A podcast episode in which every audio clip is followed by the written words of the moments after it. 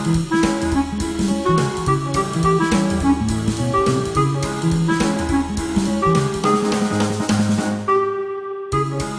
pri počúvaní zápisníka klubu knihomilov.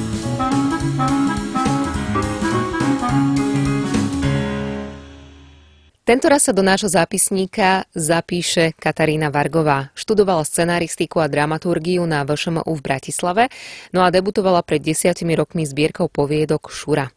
Dlhé roky viedla projekt pre mladých začínajúcich autorov Medziriadky. Po Veľkých levároch si dokonca cez projekt Teach for Slovakia vyskúšala prácu učiteľky. V súčasnosti pracuje na viacerých televíznych projektoch ako scenáristka, dramaturgička a kreatívna producentka. Píše od malička a intenzívne premýšľa aj nad tým, ako by zrealizovala projekt podporujúci písanie aj pre staršiu generáciu. O tom všetkom nám porozpráva v podcaste. Ešte niečo viac k jej knihe, pretože na pulty knihkupectiev práve prichádza nová kniha Severné more. Poetický príbeh o mladej žene, ktorá cez toxický partnerský vzťah hľadá samu seba ďaleko od domova. Anna odchádza do Británie prakticky zo dňa na deň. Zamestná sa ako čašníčka a nasťahuje sa k mlčanlivému rybárovi Skečovi. Ich spolužitie je pri najmenšom zvláštne, ale veľa o nich vypovedá. O to viac, keď sa im o zábavu postará náhla návšteva, excentrická fotografka Sabrina. Katarína napísala knihu o toxických vzťahoch, samote, týraní, o dobrých dievčatách, ale aj o sile vzoprieť sa a sile hľadať samého seba alebo samu seba.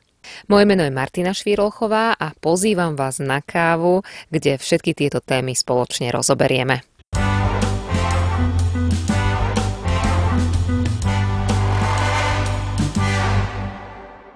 Katkou Vargovou sedíme pri jej knihe Severné more. Videla som ju skôr ja ako ona. Aj Katka ju prvýkrát dostane do rúk v najbližších dňoch. Aký je to pocit mať v rukách svoju knihu? Ja viem, že už bola kniha, ale je tam veľká medzera, tá 10-ročná. Aké je to pozerať sa na svoju vlastnú knihu? Je to veľmi pekný pocit a je to také také zadozdučnenie, že keď uvidíte vlastne tú prácu akože dlhoročnú alebo ten, ten proces dlhoročný, um, ako sa zhmotnil do niečoho takého skutočného, takže je to, je to pekný pocit. Dlhoročný pocit znamená, dlho si písala túto knihu? Ja som nad ňou dlho rozmýšľala, že e, tak ako si aj povedala, tak vlastne e, tá prvá kniha, tá zbierka poviedok mi vyšla v 2014 a myslím, že tak, ak v nejakom takom čase uh, som napísala aj prvú kapitolu tejto knihy, bola to vtedy ešte len poviedka, bolo to trošku, trošku iné. A potom som strašne, strašne dlho na to knihou rozmýšľala. Nejak som sa nevedela vlastne uh, dostať do toho, že, že ju aj reálne viem písať, a takže som spísala iba také malé zápisky. A potom vyšla korona a, a dostala som na ňu také štipendium, tak som ju už musela napísať. Musela som napísať vo veľmi rýchlom čase, že, že vlastne do roka som to musela dať dokopy. A potom ešte som ju prepisovala a ešte tak nad ňou váhala, kým som ju poslala do vydavateľstva. Je to útla kniha, dá sa prečítať za pár hodín, ale s veľmi dôležitým posolstvom, s ťažkou témou, ale s veľmi dôležitou témou, o ktorej treba, treba hovoriť. Ja by som ju možno skrátke predstavila, že je to kniha o toxických vzťahoch. Pre mňa to bola kniha o tom, ako vám dokáže jeden vzťah možno zničiť život, alebo vám ho obrátiť na ruby a ako vás dokáže v tej určitej vývojovej etape mladého človeka zabrzdiť natoľko, že si dokážete ten život, ja to poviem tak, že možno pohnojiť na veľmi dlhú dobu. Kde prišiel námet k tej knihe? A samozrejme, že sa chcem spýtať aj na to, do akej miery je motivovaný skutočnými udalosťami. Tá kniha nie je autobiografická, ale určite podľa mňa každý autor aký čerpá z tých svojich skúseností, takže asi nie je ani tajomstvom, že som e, študovala v Anglicku, alebo nie je tajomstvom, že som učila na záhorí a, a určite nejaké tieto postavy, aký som stretávala, ale aký autobiografia to nie je. Mňa veľmi nechcem to povedať, že baví, ale veľmi rada skúmam vzťahy medzi ľuďmi, veľa o tom čítam, veľa pozorujem, veľmi veľa počúvam aj ostatných. A mm, okrem toho, že to je teda o, o nejakom vzťahu, ktorý je manipulatívny medzi, medzi dvoma partnermi a, a častokrát aj z oboch strán, že nie iba, iba z jednej, tak je to aj možno o tých rodinných vzťahoch, o tom, že sa ako prostredia vlastne tá hlavná hrdinka vychádza a že to už je vlastne podhubie na to, čo sa bude diať, e, diať ďalej keď sa rozpráva napríklad o týraní sám medzi partnermi, tak zväčša si všetci prvoplánovo predstavíme modriny, facky a tú fyzickú tyraniu, ale ona má mnoho podvoch a má aj takú strašne podprahovú a plíživú, aká je opísaná aj v tejto knihe. Zároveň ja si dovolím povedať, že Bohužiaľ, eh, je to téma, ktorou podľa mňa žije veľmi veľa ľudí, len eh, niekedy si dlho zakrývame oči, ako aj tá tvoja hrdinka. Prečo je pre teba dôležité vyrozprávať tento príbeh práve takýmto spôsobom? No určite ten jeden z tých dôvodov je ten, že sa naozaj o tom nerozpráva. Že častokrát presne si človek predstaví to, to prvoplánové násilie, ale aké fungovanie vo vzťahu, ktorom ako keby navonok sa nič až také hrozné nedieje. A je tam, je tam vlastne aj určitá forma lásky, lebo naozaj aj, aj v tej knihe uh, jednak tá hlavná hrdinka miluje toho svojho partnera a ten partner miluje aj ju ale je to vlastne tak zhubné, že to fungovanie nie je OK. Takže pre mňa je vlastne dôležité hovoriť aj o takýchto vzťahoch. Verím, že možno nejakí čitatelia alebo čitateľky sa vlastne v tej knihe aj nájdu a že im to pomôže. A čo je pre mňa dôležité je, že, že som chcela, aby tá hlavná hrdinka, že napriek tomu, že všetko toto sa aj keby deje, aby tam vlastne v tom závere tej knihy našla tú silu nejak to zmeniť. Hej? Takže možno je to aj, je to aj o tom, že že aj keď roky možno žijete v niečom, čo nie je vám vlastné, tak eh, vždy, vždy je tam tá nádej, ako keby to zmeniť a vziať ten osud do svojich rúk, možno nie úplne správnym spôsobom, ale aspoň je váš. Ako si hovorila, že rada sleduješ e, vzťahy a správanie sa ľudí, tak je to vidno na tej knihe, pretože ty si neopísala len nejakú hlavnú postavu, ale tam je milión iných vzťahov. Veľmi pekne si vykreslila aj jej vzťah s najbližšou rodinou, s mamou a teda hlavná postava je Anna, to sme nepovedali, a vzťah s jej mamou a bratom. A opäť sme tu pri niečom, čo sa bežne deje v reálnom živote. E, ona je za čudačku, keď sa rozíde s chlapom, ktorého jej mama závidí. S chlapom, ktorý je terno a pre všetkých je ako vzorom ideálneho chlapa. Myslí si, dá sa vymaniť z takýchto vzťahov a ísť možno aj hlavou proti múru, proti všetkým tým uh, predsudkom, ktoré majú ľudia okolo teba, keď ti niekto stále uh, tlčie do hlavy, že si hlúpa, že si, si nechala ujsť takéto terno? Myslím si, že určite sa to dá, ale ja si myslím, že aj tá kniha je o tom, že to je veľmi ťažké, hej? Že, že ak keby že častokrát podľa mňa ženy, ktoré možno žijú v takýchto vzťahoch, že keď už konečne sa im to podarí z toho odísť a žiť ten svoj nejaký pravdivý život, tak častokrát počúvajú, že prečo si to neurobila skôr, prečo si s tým mužom bola 50 rokov. Ale to nie je nie je také jednoduché, hej, že, že sa snažím aký ukázať tie obe strany, že tá láska podľa mňa je aj, aj možno silnejšia ako to rácio, že, že si to možno tá žena, alebo možno aj muž, hej, ktorý je v, takom, v tom opačnom garde, dlhodobo uvedomuje, ale ne, nedokáže nájsť tú silu, alebo nemá aj tú oporu.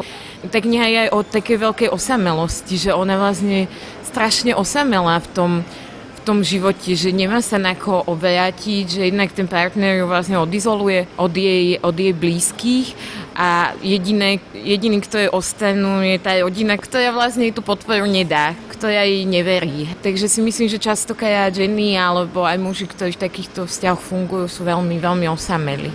Vypoveda táto tvoja kniha niečo aj o súčasnom živote mladých ľudí? Ja si myslím, že tá téma je univerzálna, že ak nie je to iba priznačné pre tú moju generáciu, hej, že, že presne tých 30 alebo a, a aj tam taká 20 proste po vysokej škole, a, že sa to podľa mňa dialo vždy, len sa o tom nehovorilo. Ani to, že, že žena môže opustiť muža, ktorý možno presne je nejako dobre situovaný alebo proste jej poskytne to nejaké zázemie, tak mm, to nebolo možno možné predtým, hej, alebo ženy sa toho báli, alebo proste ani nemohli, ani spoločnosť na to nebola nejak pripravená, takže myslím si, že tá téma je univerzálna a, a podľa mňa aj keď si to prečíta 50 alebo aj 60 tak uh, sa možno v tom nájde, hej, že, že si myslím, že naozaj tá téma je univerzálna. Ako si písala túto knihu? Mala si jasnú hlavnú hrdinku Annu, vedela si tú hlavnú zápletku knihy, alebo ten príbeh sa rodil počas toho, ako si písala? Čo bolo prvé? Bola prvá hlavná hrdinka alebo téma? Prvá bola hlavná hrdinka, u mňa sa najprv vždy ľudia postavia prostredie, to je úplne akože prvé. A potom vlastne mi z toho začali tie témy nejako vyskakovať a pre mňa bolo keby najťažšie najtežšie tú knihu ako dejovo e, celú dokončiť, alebo aj všetky tie linky vlastne ukončiť. Aj keď som mala napísanú prvú verziu a dala som to čítať môjmu kamarátovi Vilovi Nadaškovi, ktorý je vlastne literárny kritik aj samý autor, tak e, tam našiel veľa dier, že kde vlastne, ktoré linky nemám úplne ukončené, ktoré sa mi stratia, tým, že je to tak kniha rozdelená aj na dve časti, tak je to zajazd iba v prvej časti a do druhej to nepresahuje. Takže e, to bolo pre mňa najťažšie, že nájsť tie motívy, keby ťahať do konca, že nezabudnúť na ne, nevynechať ich, aj preto, že vlastne tá prvá kniha bola poviedková a toto je taká novelka, no alebo krátky román.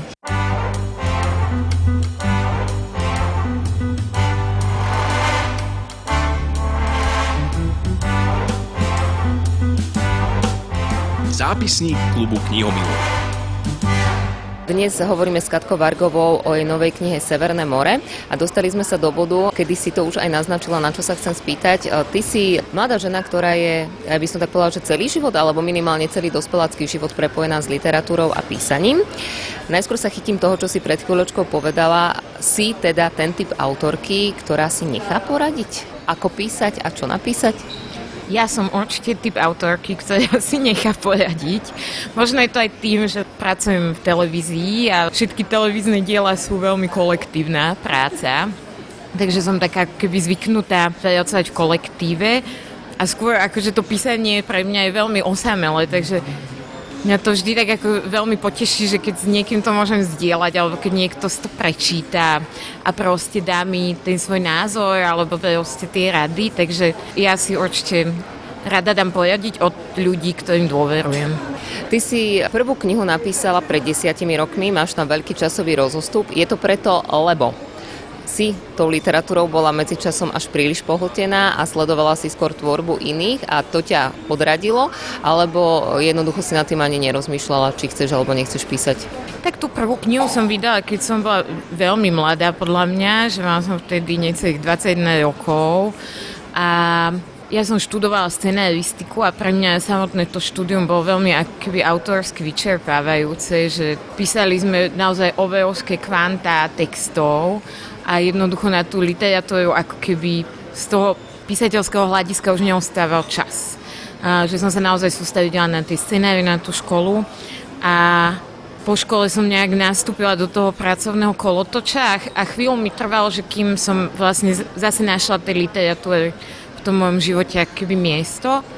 Ale samozrejme ona ma akoby úplne neopustila, jednak som dlhoročne robila projekt Medziriadky, kde vzdelávame mladých autorov v písaní, vášnivo čítam, takže neopustilo ma to úplne, ale musela som nájsť v tom život, v mojom živote vlastne miesto aj tomu písaniu, aký opäť. Zaujímavé je, že ty si ten uh, projekt medzi riadky dlhé roky viedla. Je to na škodu alebo na osoch, keď človek, ktorý um, vedie medzi riadky, aj píše?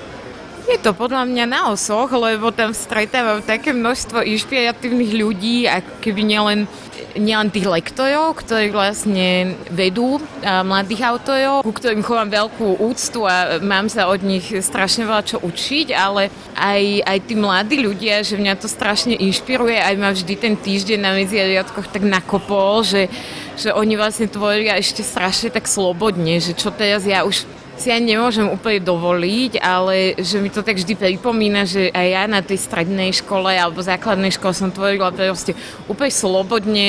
Vôbec som nemyslela na čitateľa, vôbec som nemyslela na nejaké očakávania a, a že to sa mi tak strašne páči, že sú takí akože, takí ešte neohrabaní v tom, alebo proste neopracovaní, že, že to ma veľmi, veľmi, veľmi inšpiruje. Ale predsa len si si pred chvíľou povzdychla, že mám veľký rozdiel medzi knihami, ale tú prvú som asi predsa len napísala príliš mladá. Nebola tam vtedy väčšia sloboda ako teraz? Bola tam určite väčšia sloboda. Aj tá prvá kniha, mne sa to stalo tak akože náhodou, že ma vlastne oslovili a zozbierala som poviedky a rýchlo som to dala dokopy, že bolo to také veľmi také mladé, také rýchle. Teraz naozaj na tom Severnom mori to pre mňa bolo veľmi premyslené. Chcela som Vedela som, ako čo, čo chcem, vedela som, aké vydavateľstvo, aký typ vydavateľstva chcem. Bolo to už naozaj také akože dospelácké rozhodnutie vydať tú knihu. No. To pekne znie, bolo to dospelácké rozhodnutie vydať knihu. V čom sú inšpiratívni, ale naopak tí mladí autory, okrem tejto slobody a možno takej tej neotesanosti, alebo ako sme to teraz nazvali. Aká je aj tá vôbec generácia súčasných mladých ľudí, ktorí chcú písať? Ja mám pocit, že oni sú úplne iní, ako sme boli my. Mne sa zdá, že sú veľmi cieľavedomí a sú veľmi, veľmi ako keby vzdelaní, že mňa to proste strašne prekvapuje, aké veci oni čítajú, čo pozerajú, o aké témy sa zaujímajú, že proste zorientovaní v politike, v svetom dianí. Ja mám pocit, že my keď sme boli na strednej, tak proste sme chceli chceli sme žuľovať, akože jasné, že, že aj proste sme čítali, že, že tie sme boli také divné decka, ale proste, že teraz mne naozaj prejde tá generácia, akože, že je to naozaj taká uvedomelá veľmi generácia, ktorá v ktorej vidím aj takú veľkú nádej, že možno zmenia aj, aj to Slovensko, keď príde ten ich čas. A včera som, som stretla takého No teraz neviem, ako to zafrázovať. Včera som stretla veľmi inšpiratívnu ženu v rámci mojej práce na jednej televíznej show, ktorá povedala, keby o nás triciatničkách, že my sme taká generácia dobrých dievčat. Že sme taká generácia dobrých dievčat, čo chcela vždy všetkým ako keby vyhovieť. Že vždy chcela proste so všetkými byť kamarátka, úplne neuraziť a v podstate, ako je aj tá moja hrdinka, tá Anna, že veľa tá generácia doverých dievčat a že vlastne ju už to nebaví, že ona už taká nechce byť a chce si proste svoje a chce si povedať to, čo si myslí a naozaj akože naplno. A myslím si, že tá, tá nová generácia, že to nie je generácia doverých dievčat, že sú to naozaj už vyrastajú tí mladí ľudia s jasným názorom, ktorí sa neboja prejaviť a to, to im aj úprimne keby závidím. Ešte veľmi zaujímavé, že ja som o 10 rokov staršia od teba a tiež som mala pocit, že sme generácia dobrých dievčat a mám toho plné zuby. Čím to je, že mm, to máme v sebe nejako tak zakorenené, že si to generačne posúvame ďalej, že nevieme nikoho uraziť, nikomu ublížiť. A nehovorím, že chtiac ublížiť, ale aj sa týrať nechám, len aby som nesklamala niekoho vo svojom okolí, lebo veď čo si o mne pomyslia, keď nechám takého dobrého chlapa. Ja neviem, čím to je. Ja si myslím, že akože šťastie je to určite aj dobou.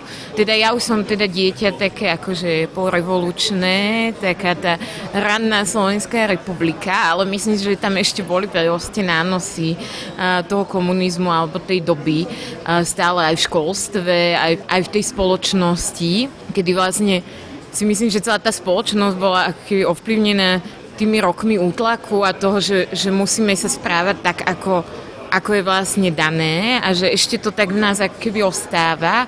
A teraz tá nová generácia už naozaj žije v inej dobe a veľmi ťažkej, hej, že to, ako nehovorím, že to je ľahké, ale že v dobe, kde naozaj tá individualita je cenená a nie potláčaná. Hej. Teraz si podľa krásnu myšlienku, lebo mne sa veľmi ťažko charakterizuje tvoja kniha.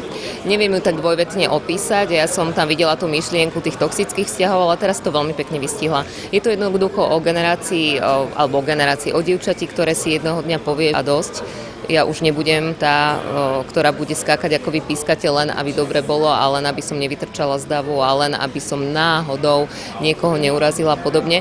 Je to kniha o dievčati, ktoré musí dozrieť do, do toho štádia, kedy si povie, že stačilo. A to si myslím, že je tiež jedna pekná charakteristika tejto knihy, ale fakt ju mám problém predstaviť nejako veľmi jednoducho. Ako ju ty predstavuješ? Ešte som ju veľmi nepredstavovala.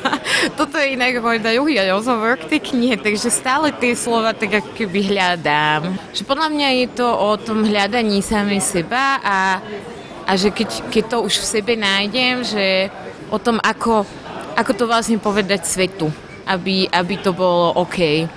A ja si myslím, že ona vlastne priebehu tej knihy urobí taký akože viacero krokov, že od toho odchodu do Anglicka, cez to učenie, že kedy už tak akože od toho opustenia toho muža, že kde vždy ako keby sa snaží, snaží, snaží, ako keby sa z toho vymaniť a a trvá to veľmi dlho a, a vlastne sú to, sú to také maličké veci, že, že ja si myslím, že aj tá kniha je veľmi o takých malých veciach alebo o takých mikromomentoch v našom živote a mikrovzťahoch, ktoré nás formujú a ktoré nás posúvajú ďalej.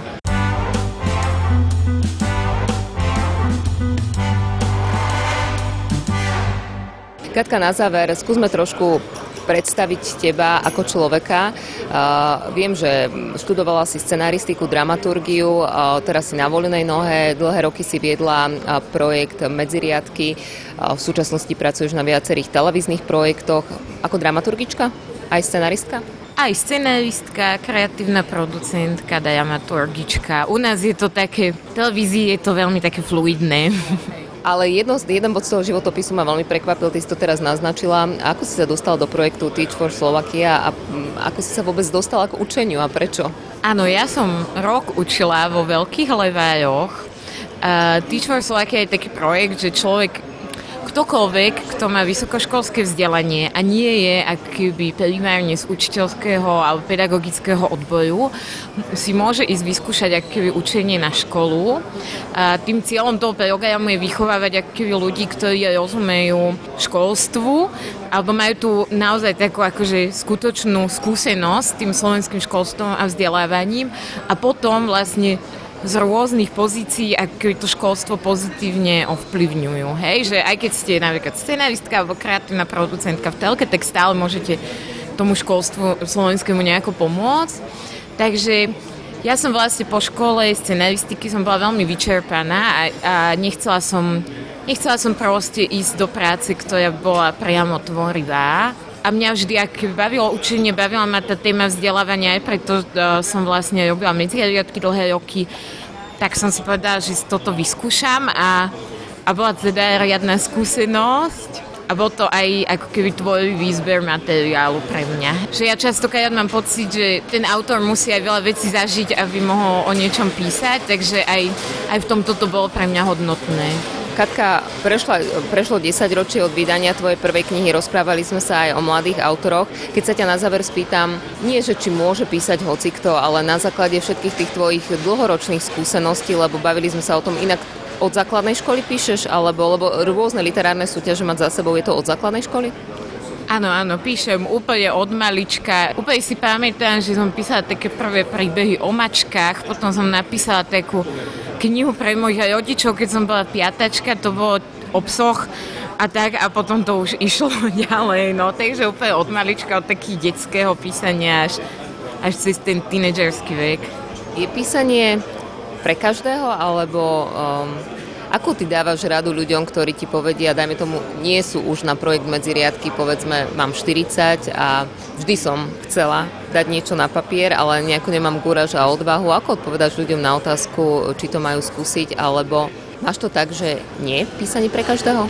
Neviem, či je písanie pre každého, ale určite by som povedala, že kto má chuť písať, alebo ho to k tomu ťahá, tak nech to skúsi. Že, že síce ak v tých medziriadkoch naozaj berieme decka, že čo majú ako keby prirodzený talent na to písanie a pracujeme s nimi, tak si niekedy myslím, že ak keby tá chuť a odhodlanie je aj, aj viacej. Ja nemám pocit, že písanie alebo literatúra je nejaká elitárska disciplína a že, že naozaj, keď máte chuť písať, tak píšte a určite sa nájde človek, že ku ktorému to bude prevrávať, možno z vás nebude taký bestsellerový autor alebo nejaký kritikmi oceňovaný, ale, ale keď, keď to tak cítite, tak je to podľa mňa úplne OK. Ale akože veľa sa zamýšľam aj nad tým, aj teraz už tie medziariadky sme mali aj taký pocit, že by to mal, mala možno prebrať mladšia generácia trocha to chvíli oživiť a, a nakopnúť a zase ďalej, že aby ten projekt nezačal stagnovať, tak sme v takom ako podľa mňa veľmi dobrom čase odišli to bol tento rok, vlastne od začiatku roku to preberal nový tím. Ale, ale veľmi veľa sa zamýšľam nad tým, že, ako, že ako urobiť napríklad medziriadky pre ľudí, čo už sú starší. Že proste pre, pre staršiu generáciu, pre 30 40 50 možno až 60 že, že ako to skoncipovať, veľa nad tým aj rozmýšľam a verím, že, že možno z toho rozmýšľania niečo bude časom. Tiež by bolo, lebo kurzy tvorivého písania niečo podobné, taká tá ochranná ruka pred ľuďmi, ktorí potrebujú e, to smerovanie, ja mám pocit, že v našej krajine nie, čiže niečo také určite treba. Budem ti držať palce. Katarína Vargová, Severné more. Nech sa knihe darí a plánuješ písať ďalej? Plánujem, ale nie hneď. Dúfam, že no, možno o 10 rokov zase ďalšia kniha. Takže tak. Necháme si to na 10 ročnice. Ďakujem veľmi pekne, nech sa ti darí. Ďakujem aj ja.